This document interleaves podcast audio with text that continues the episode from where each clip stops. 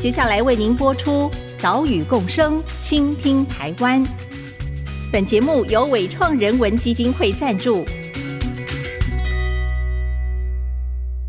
听海洋的呼唤，听森林的絮语，听田野的吟唱，听见这座岛屿的声音，说出和岛屿对话的故事。岛屿共生，倾听台湾。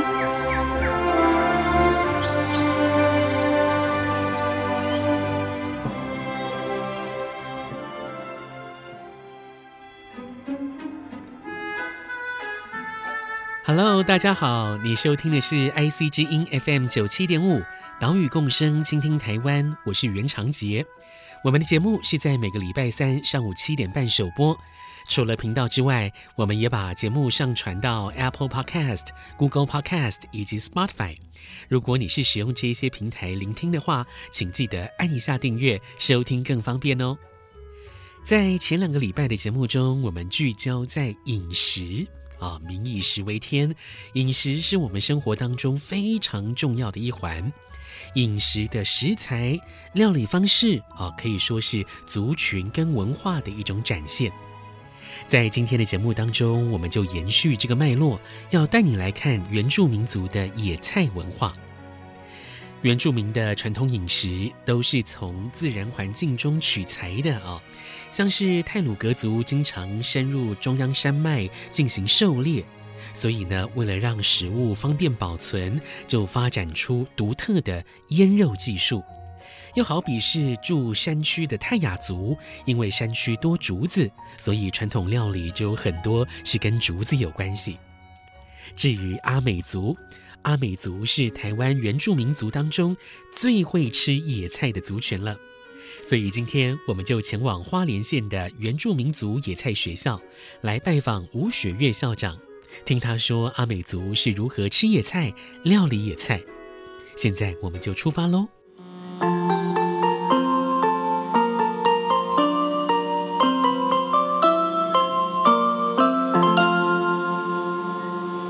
本列车的终点花莲到了，请您收拾好随身携带的行李，准备下车。我们这里野菜学校的后边，这个只是小小的一个一个菜园呐、啊。那我一直觉得，当然有很多的菜，有很多的野菜是自己会冒出来，因着季节会有不同的野菜出现哦。所以，事实上，野菜，尤其是对我们阿美族人来讲，是跟我们的生活是结合在一起的。那你现在这里随便看到的，很多都是冒出来的，哦，时间到了就冒出来，可能三个月之后突然间就没了。如果你要再吃它，可能要等到明年，所以满山遍野的绿叶青草，有太多的东西是可以吃的。那像现在，你可以往后边看，这颗，哦，这个是木鳖果。我只有吃过它的这个果果汁，果汁还是果实？煮汤。其实我们从小就吃它，可是我们以前吃的是绿色的，那个绿色还没有成熟的果实就切片一起煮汤。哦。我从小吃的，有时候就是饭桌上就三个碗公都是汤，像这个现在前面看到这个是苎麻，哦，呃，苎麻，你看泰雅族、泰鲁格族，他们编织他们的衣服，几乎都是用苎麻。对我们阿美族人来讲，我们看到的是哪一个部位是可以吃的？你知道它的嫩叶是可以当野菜吃，也可以当青酱啊。你看这个是路桥。啊，路桥是。其实从十三年前那个叫什么，呃，SARS，对，那个 SARS 期间，每天都很多人到黄昏市场找这个，它有杀菌的作用嘛。所以去年这一整年非常夯，路桥一颗一颗种，然后它长出来是一串一串。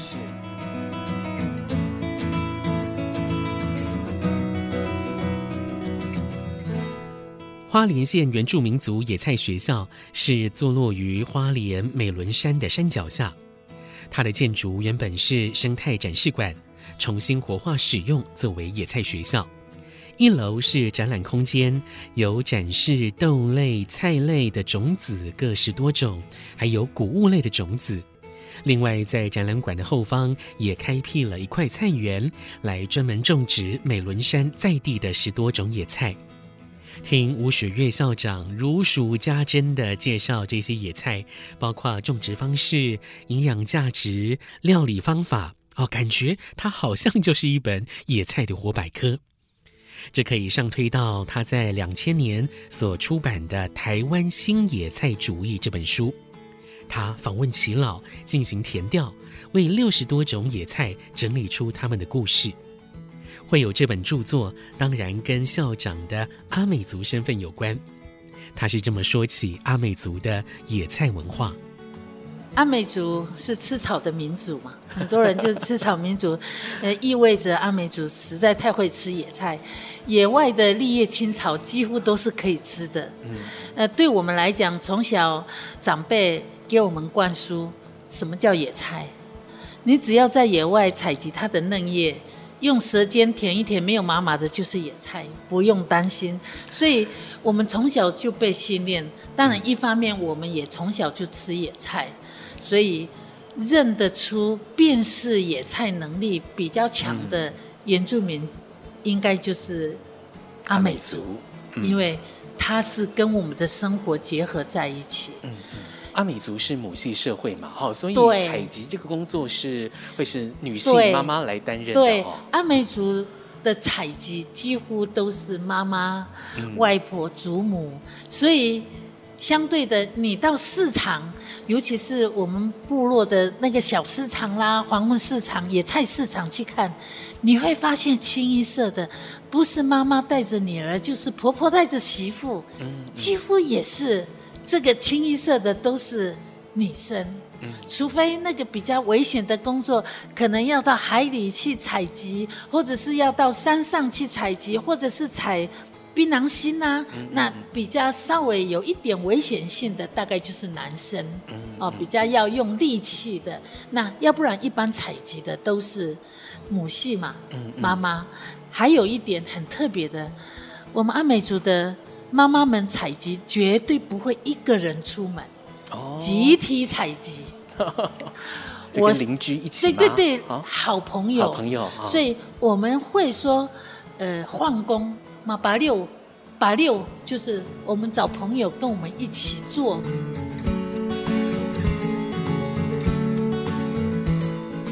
原住民族的传统文化中，不管是采集、种植作物，或者是狩猎，都符合我们现在所说的永续概念。他们了解每一种植物的特性，在适当的时间来进行采集，而且呢，不连根拔起。既利用了生物资源，也让这个资源可以生生不息。同时，在采集种植的过程中，也可以看到原住民文化里面重要的互助分享的精神。我们在采集的时候，我们不会很吝啬。假设这个是我的秘密基地，那个是你的秘密基地，我有一天可能会到你的秘密基地去采集。你也可以到我的秘密基地，我们都不会在意，嗯，因为我们都是用摘的，我们不会连根拔起，嗯，因为它还会再长一两个月就长出来，嗯，再采再采，所以我们很多的秘密基地大家都是互相，嗯，但是记得男生的秘密基地传统领域是是不能随便去的，那是不一样的，对对对，所以基本上我们都是互相，也是互助的一种。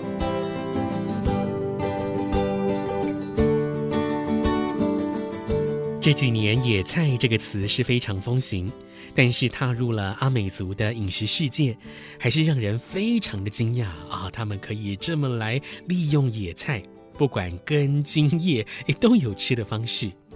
我们问校长：阿美族最常使用怎样的方法来料理野菜呢？我跟你讲，我们很早很早从小就吃火锅了。你听过八菜一汤吗？十菜一汤，五菜一汤，六菜一汤，六种菜就放在那个锅子，就叫六菜一汤。可是煮有技巧，是不是六种菜全部放在一起煮？它有先后，哦，也有量的多寡。你知道那个味道很重的，你不能放太多。嗯嗯嗯，然后纤维比较高的，你要搓揉。所以这个都有秘方的哦。所以这些野菜回到家里面，最常料理的方式是用火锅的方式，这样子用煮的方式。五菜一汤，嗯嗯，四菜一汤，真的好吃。嗯，人家说啊，怎么怎么全部放在一起？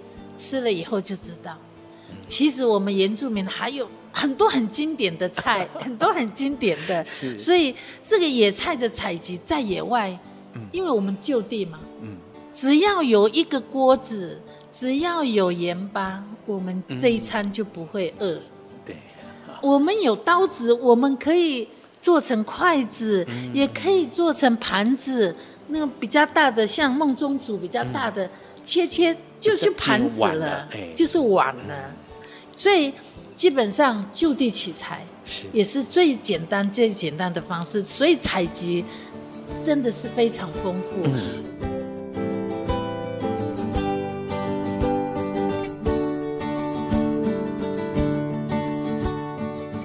在健康饮食风潮下，许多野菜也出现了人工种植。最常见的像是山苏、过猫、箭竹笋等等哦，还有一些野菜像是槟榔心、昭和草、龙葵，哎，也出现在东部一些观光饭店里面。可见野菜的魅力有多大。在下一段节目，我们继续带你来看阿米族是如何吃这些带点苦味的野菜。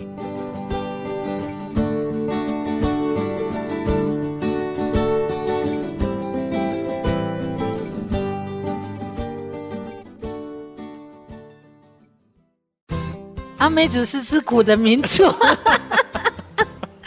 几乎野菜大部分都是凉的，而且是比较苦涩的，所以一般最起码的料理方式就是先穿烫，去苦去涩。IC 之音 FM 九七点五，欢迎回来，岛屿共生，倾听台湾，我是袁长杰。今天的节目带你来到花莲县原住民族野菜学校，来拜访吴雪月校长。刚刚我们就听到校长用爽朗的笑声说：“阿美族真的很能吃苦哦，他们料理这些苦涩的野菜，最常用的手法就是穿烫来去苦去涩。那么除了这个方法之外，还有哪一些处理方式呢？因为它凉，所以有些时候你可能稍微用一点姜丝去炒。”要不然后边再加一点麻油中和，才不会那么凉。因为我一直不太赞成你野菜大餐是十种菜全部是野菜，我告诉你会拉肚子。嗯，人家还以为是你卫生不好，不是，是因为它都是凉。那像我们因为从小吃野菜，我们是铁肚了，所以不受影响。我每天吃都 OK 的。对对对。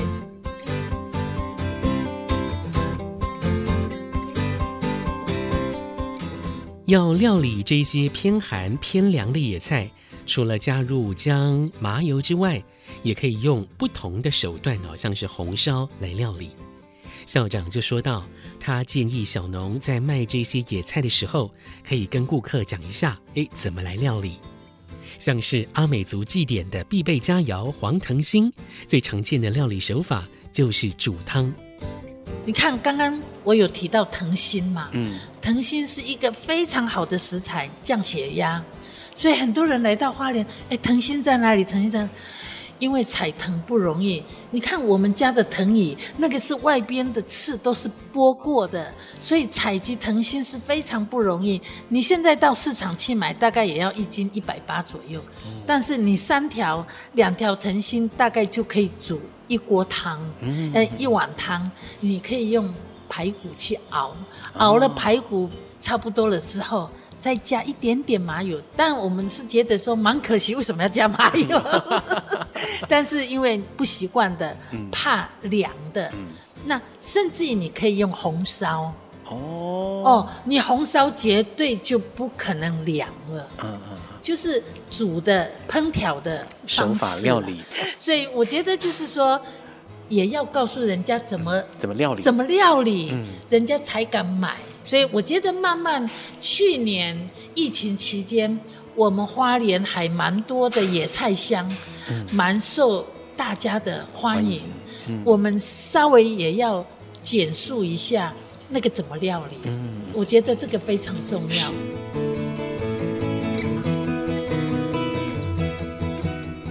吴学月校长长期投入野菜的研究跟保种计划，面对阿美族野菜文化的消失，加上了除草剂、农药的使用跟人为摘除的影响，很多野菜也都消失了。所以他在花莲县政府的协助之下，就成立了全台唯一一座原住民族野菜学校。首要的任务就是建构台湾原生野菜的保种基地。其实过去我们原住民的老人家都知道保种。嗯，你看到以前我们的房子，大概屋檐底下都会挂了很多很多很多种子。嗯，以前没有冰箱啊，就挂起来。可是你知道种子，你没有放在冰箱，它的发芽力会一年一年慢慢渐减。当然，你说放在冷冻库、放在冰箱，也不会永久可以。所以对我来讲，保种的概念是把祖母给我们吃过的好东西找回来。你找回来就是要每年不断的种，一直种，一直种，一直种。所以我一直觉得，为什么会消失？为什么要富裕？因为富裕了，才能够让更多人知道，其实以前我们的祖宗是吃那样的东西。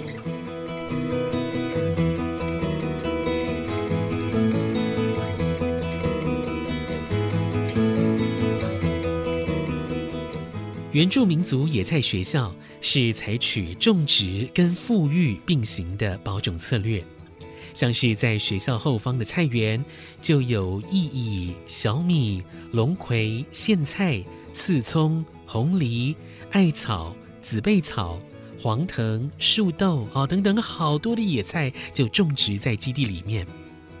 另外，像是在吉安乡的台开新农场，也有吴校长的复育区域。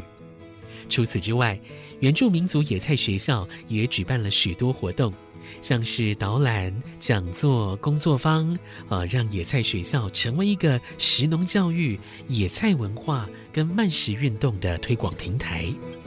野菜学校是一个平台，我们这一年多来有太多的亲子。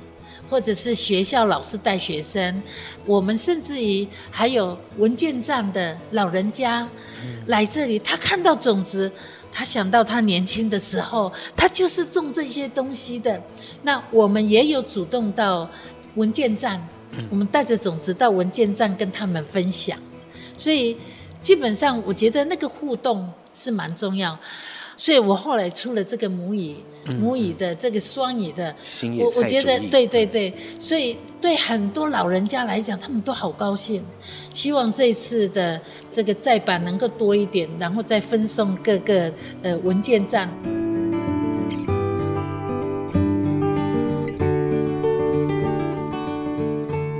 除了活动之外，还有出版。吴学月校长在去年重新把《台湾新野菜主义》出版为双语版本，除了中文之外，更加入了阿美族语，这也成为了跟部落族人，尤其是跟耆老交流的一项窗口。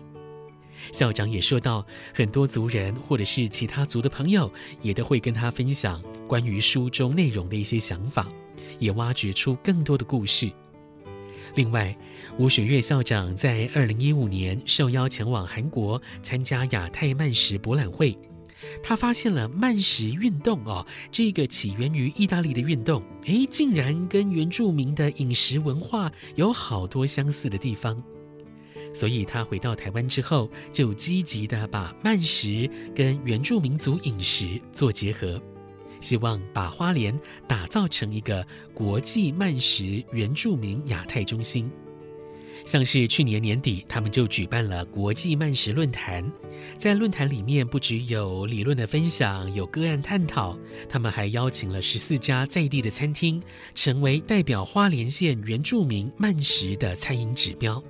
每一间餐厅也都有他们独到的传统技法。在这一次采访中，吴雪月校长也谈到了未来的梦想，就是希望举办世界慢食博览会，让原住民族的饮食文化走到国际。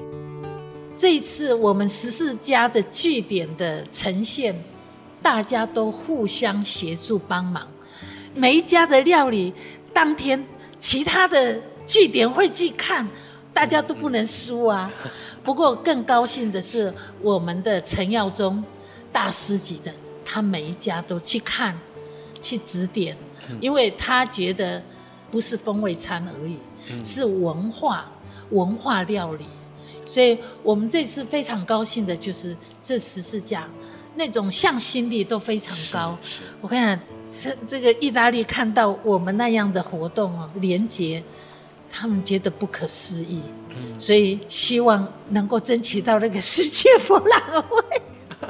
慢食博览会今年先办全国的，那到时候真的希望更多人来品尝。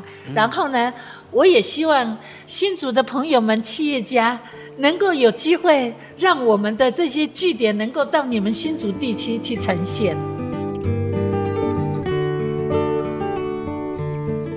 经过了吴雪月校长的分享，我们了解到，我们以为的草，可是阿美族一娜眼中的宝。他们用手采着这些自然生成的野菜，并且结合了祖先的智慧跟自然环境的给予，让阿美族的味蕾是既独特又多元。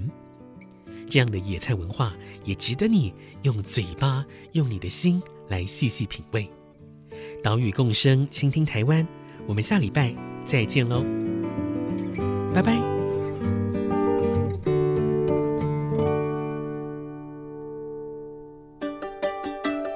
岛屿行动家，我是花莲县原住民族野菜学校的校长吴雪月。我还是要呼吁大家，在野外采集的时候，绝对不要连根拔起。因为采集是一个非常重要的、最基本的一个文化，所以在我们原住民部落，我们是已经习惯用摘的。你一连根拔起，它可能就消失了，这个太可惜了。有很多好东西，我们要延续下去，这个也是跟勇气有关。所以在此呼吁大家，让后边的人还有机会来分享品尝。本节目由伟创人文基金会赞助播出。伟创人文基金会秉持永续的经营承诺，邀请您一同为这片土地发声，促进人与自然的平衡与和谐。